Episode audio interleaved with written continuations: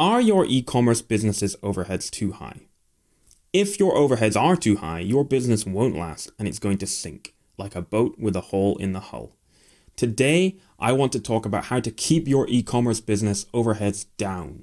Because, of course, this is the series where I give you a tip that you can apply to your e commerce business to help you move it forward. No snake oil, no black hat, just solid, been there, done that advice.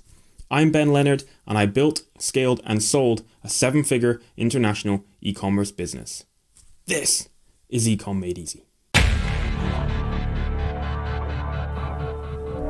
If you run out of cash, you can't scale your business. You can't even stay where you are. And the primary reason for running out of cash, of course, is having high overheads. But what are overheads? I would say overheads are anything that your business is spending money on that is not related to developing products, marketing those products, or generating sales.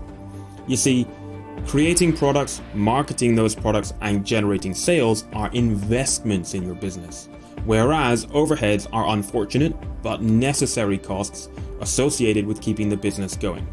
Now, notice that I said necessary. See where I'm going with this? You see, there are some unnecessary overheads, and that's what we want to get rid of. Think of your business like a boat.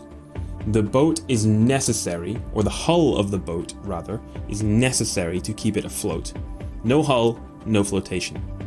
But if you pack the hull full of unnecessary stuff, the boat is going to sink. So, how do you keep overheads down? How do you stop the hull getting overloaded with unnecessary stuff? Well, whenever you're about to take on extra costs extra overheads in your business, ask yourself is this truly necessary to keep the business afloat, or is it just a shiny object? And if it is necessary, does it require extra effort to be diverted away from product creation, marketing, and sales? Remember those three investments in your business. And if it does take attention away from those productive activities, is that justified? And it may well be for your business. And finally, can we do it cheaper?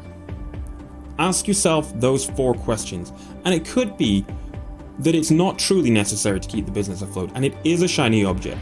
And maybe your business is doing well enough and has got enough extra space in the hull of the ship to support that, and it's a bit of a luxury, and you want to do it for a good reason, perhaps um, a philanthropic reason, or you feel like it's just the right thing for your business to do. That's fine if your business is in a position to do that. But if it's not, and you're trying to keep overheads down because you're just starting and you're growing, you really need to pay attention to these four aspects. So, I hope that was helpful. Please subscribe to my channel, and you can get more at www.benleonard.pro. Cheers.